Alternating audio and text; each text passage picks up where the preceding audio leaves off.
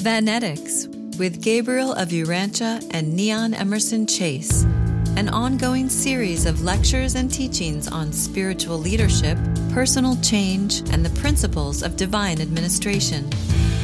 Part of the curriculum of the University of Ascension Science and the Physics of Rebellion. More information can be found at uaspr.org. This episode is titled Ascension Science Mind and Heart Synthesis Needed for Spiritualution of the Problems of Urantia. Here is Niánn Emerson Chase. I'm going to just basically talk about how spiritualution has been a part of my life, my whole life. I want to start with just the last few days, and we've been talking about birthdays, and uh, I feel like every day is a birthday for me because I feel like I'm always being born, and that uh, basically birthing my higher self within my own personality circuitry. It's interesting because the last few days, a lot of things have been coming up, and I'm I'm more emotional than usual. And, uh, when I get emotional, I'm very, very intense in my emotions. And many situations have come up that have challenged me. They challenge my ideas of how things should be done, how others should be doing something. And so my agenda, often I found my personal agenda has been pitted against other people's agendas and even God's agenda. Most people aren't even realizing that I'm processing this or going through this because it's happening inside and I'm not acting it out the way uh, I could. But I haven't always responded in the highest way in some of these difficult situations. And I've been short and impatient, especially with my children. These emotions that I'm struggling with, and I'm sure that all of you, as emotional beings, can relate that at times sometimes we're more emotional than other times and that often that these emotions puzzle us and they can torment us. And you wish sometimes you could turn them off and they're still there. And i tend to be a person who wants to then try to figure out intellectually why I'm having those emotions. And often I can do a pretty good job because we do have this revelation. And also realizing that for some of us, starseed who are older, we have layers and layers of things that are beginning to come up. And we are in this time where we're getting squeezed. And so there's a lot of emotions that'll be coming up that maybe we've never really, they're coming up because it's a healing process it's a clarification process maybe from another life or whatever it is in this every situation and every human being that comes our way that we find to be challenging you can bet that it's a lesson that god has put before us and so rather than grumbling and mumbling and complaining about that situation, we definitely should embrace that situation as a lesson and look very carefully and closely at ourselves. And why is that situation there for us? You know, though, in spite of all these inner struggles, and I've shared this one with you before, I continue to feel this tremendous gratitude to the Universal Father of all and, and to Christ Michael. And I feel a gratitude to all those people who are in some way helping me to see some of those things about myself that God wants me to see.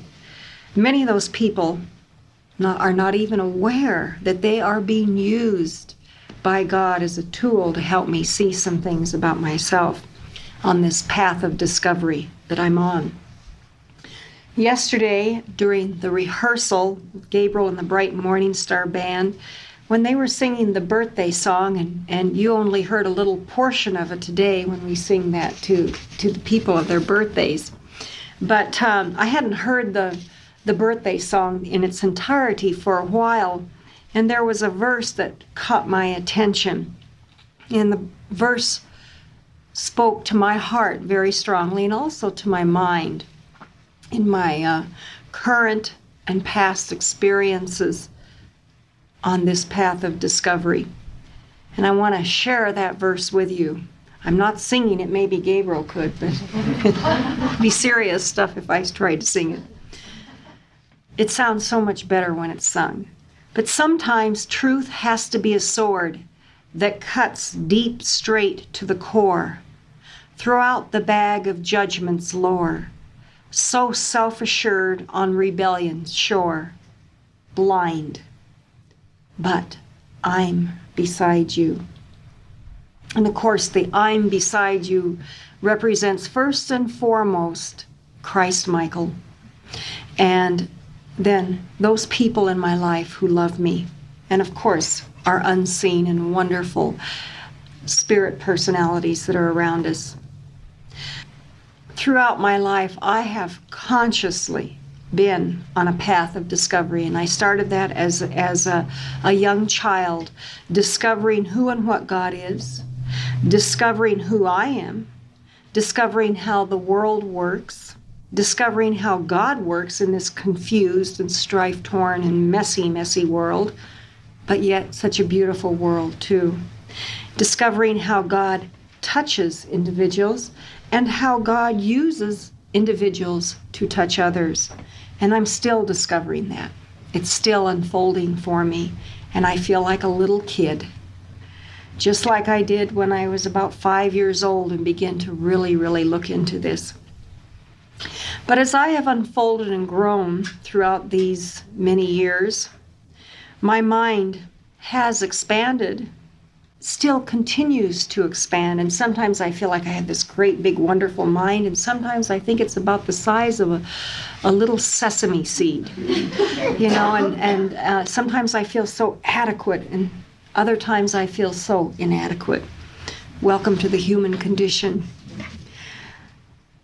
As I study philosophy and theology and um, politics and other worldly knowledge and spiritual truths from many, many sources,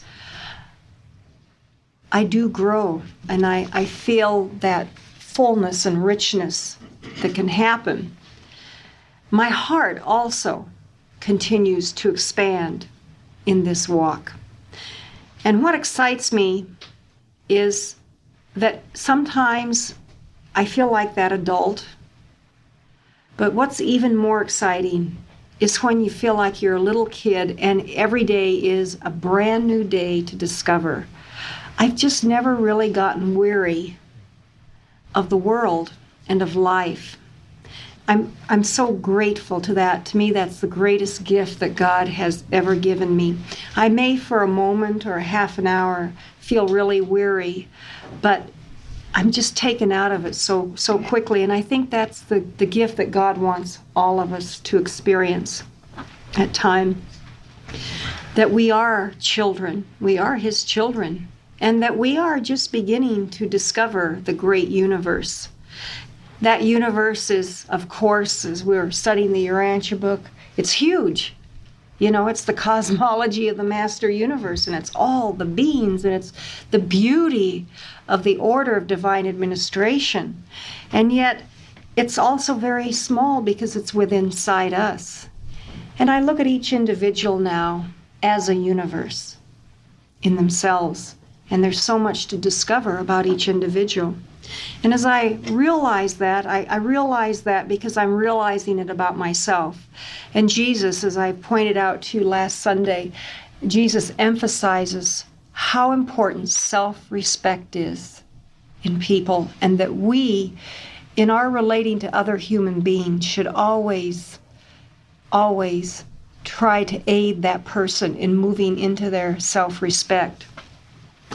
In that self respect, is realizing the depth and the many, many layers that we have. It's one thing to read and get intellectually excited about spiritual truths and, and other knowledge.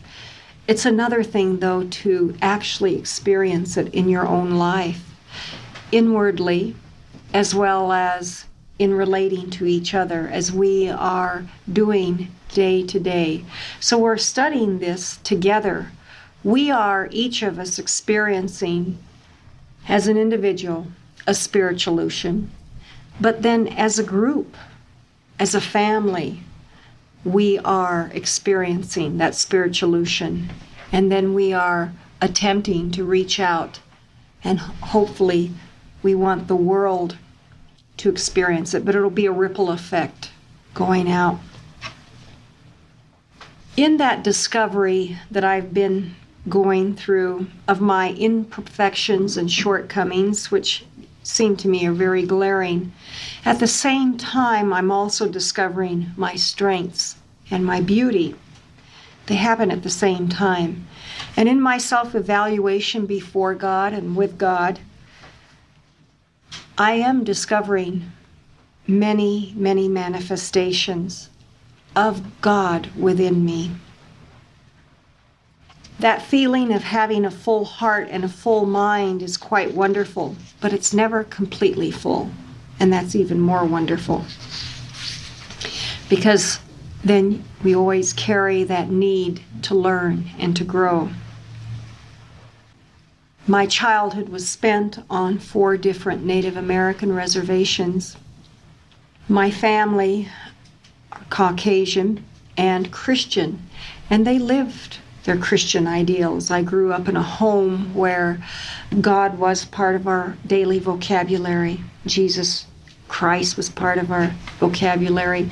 Prayer was part of it. It wasn't rote prayers, it was conversation. It was sitting down and just talking with God. And so that was a very real part of my spiritual experience. But I also had the blessings at the same time in growing up in a culture that was not Christian. Had they had their own spirituality. The Apaches have one kind, the Tohono O'odham had another. My parents encouraged me to learn about the people that I was we were living with, their spirituality and their religion, and to take part in any of their ceremonies and situations that were open to us. So I grew up loving not only Christianity, but loving Native American spirituality. It was a very real part of me. And as I um, grew older, especially when I went away to college, I began to branch out and study many other philosophies and theologies. But always, always, it wasn't just a head thing, it was a heart thing for me. And because I believe that I have probably been in past lives, I have probably been every religion there is to be and every race there is to be and lived on almost every part of the planet and been very wealthy and very poor and had much power and very little power that I could relate to all of these experiences and these religions. They seemed so much a part of me as if I'd already experienced them. So I was already tapping into my starseed reality, though I couldn't use, I didn't use that language. But it was always in my understanding that I had many other lives, and it was always in my understanding that I had been an Apache before when I lived with them. In fact, many of my Apache friends used to tell me, You're more of an Apache than we are. You understand our uh, religion more than we do. And I had one of my best friends at one time was a Hopi. Fact, she was a, a, a niece of White Bear Fredericks, for any of you who know White Bear she used to tell me all the time, "You'd make a great Hopi." You know, you're you'd make a you're a better Hopi than me, and and and it's because I, I feel like I, I probably have been a Hopi before. So that spiritualution, Gabriel read the definition to you how it's a synthesis and a fusion of the indigenous people's heart experiences and their religions that come from the heart and some of the more mindal religions that come more from the mind that it's a fusion and synthesis of that. And that is why i feel like i have been going through a personal spiritualution because there has been that fusion and that synthesis.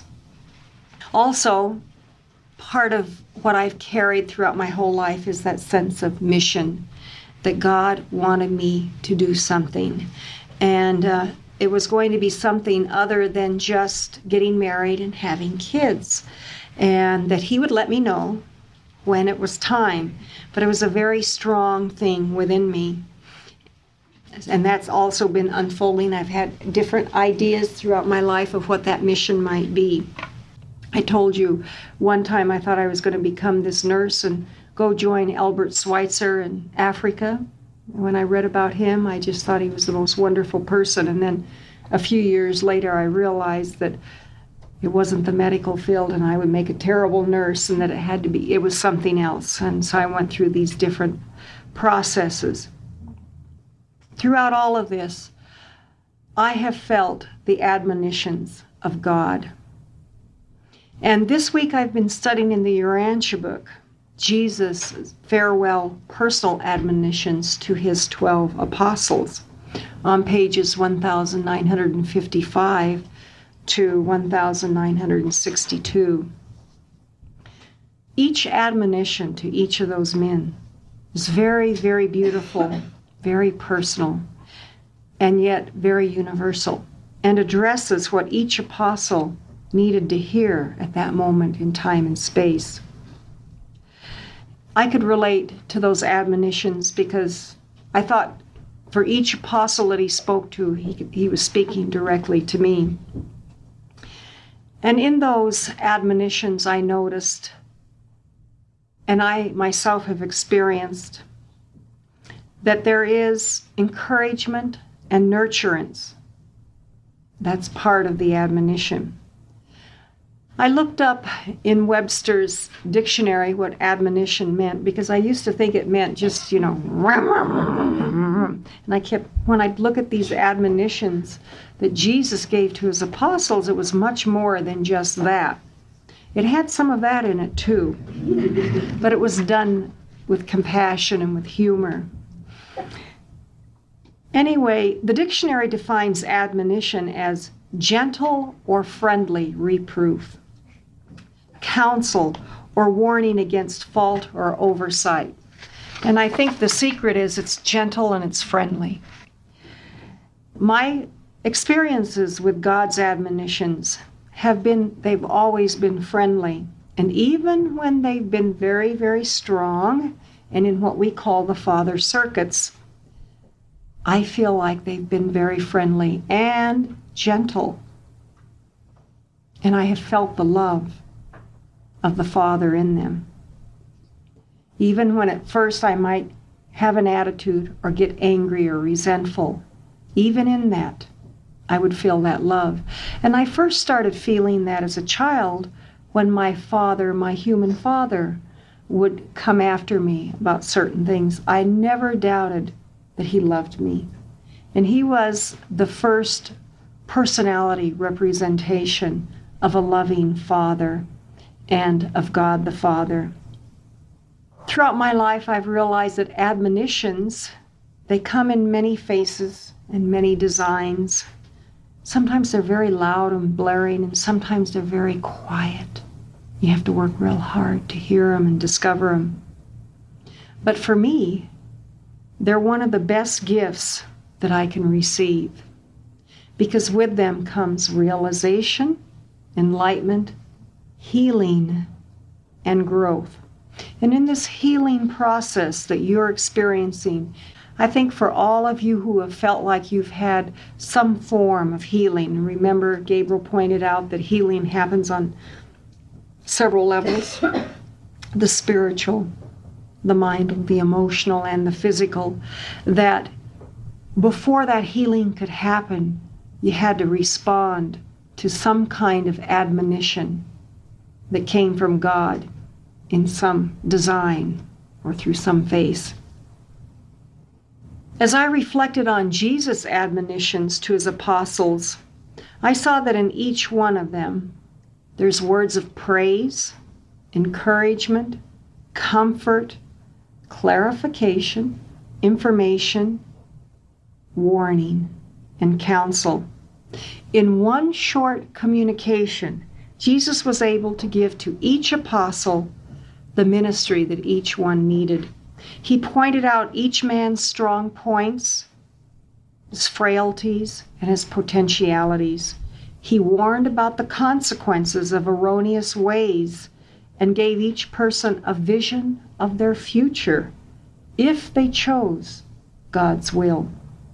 Jesus was presenting the possibilities of a personal and worldwide spiritualution 2,000 years ago when he taught his apostles and his disciples the many new concepts that fused their life experiences and their religious beliefs, and most of his disciples were uh, at in those early days were Jewish. All of his apostles were Jewish. And he had to take all of that and fuse it with new information about reality on this world and on other worlds. And that's what a spiritualution is all about. We are called to continue that spiritualution that actually started with the fourth epochal revelation, Jesus. We need to first begin in our own personal ascension, and then it reaches out in service to others. It starts in our hearts when we open ourselves to the love and the beauty of the Universal Father. And He shows Himself in so many ways. And He often shows Himself in a feminine personality as the mother. We have the great gift of Jesus and how He lived His life. And that goes beyond gender when you can look at the beautiful life of Jesus as it reflects how he responded to every human being that came his way. He responded as God responds to each of us individuals. Looking at that life of Jesus is the most powerful reflection of the Father's love that we can have. I want to close with excerpts from a prayer it's called Our Father's Prayer. And I want you to close your eyes and open, especially your hearts and your minds. And as you hear these words, think of this as the Father speaking to you personally. I am here in the midst of you. Trust me. Listen for my voice. Be still and know that I, here in the midst of you, am God. You need not fight. You need not struggle. It is not by might nor by power, but by my Spirit, by the I that is within you. Relax. Sit back. Be quiet. In quietness and in confidence, everything will be revealed to you in its time. In my presence, there is fulfillment. Where my presence is, there is peace, there is safety and security and harmony. I am the resurrection and reconstruction of your body. I am the resurrection of your home, the resurrection of your fortune and your fame. I am the resurrection of anything you have ever lost. I am the resurrection, and I am the life.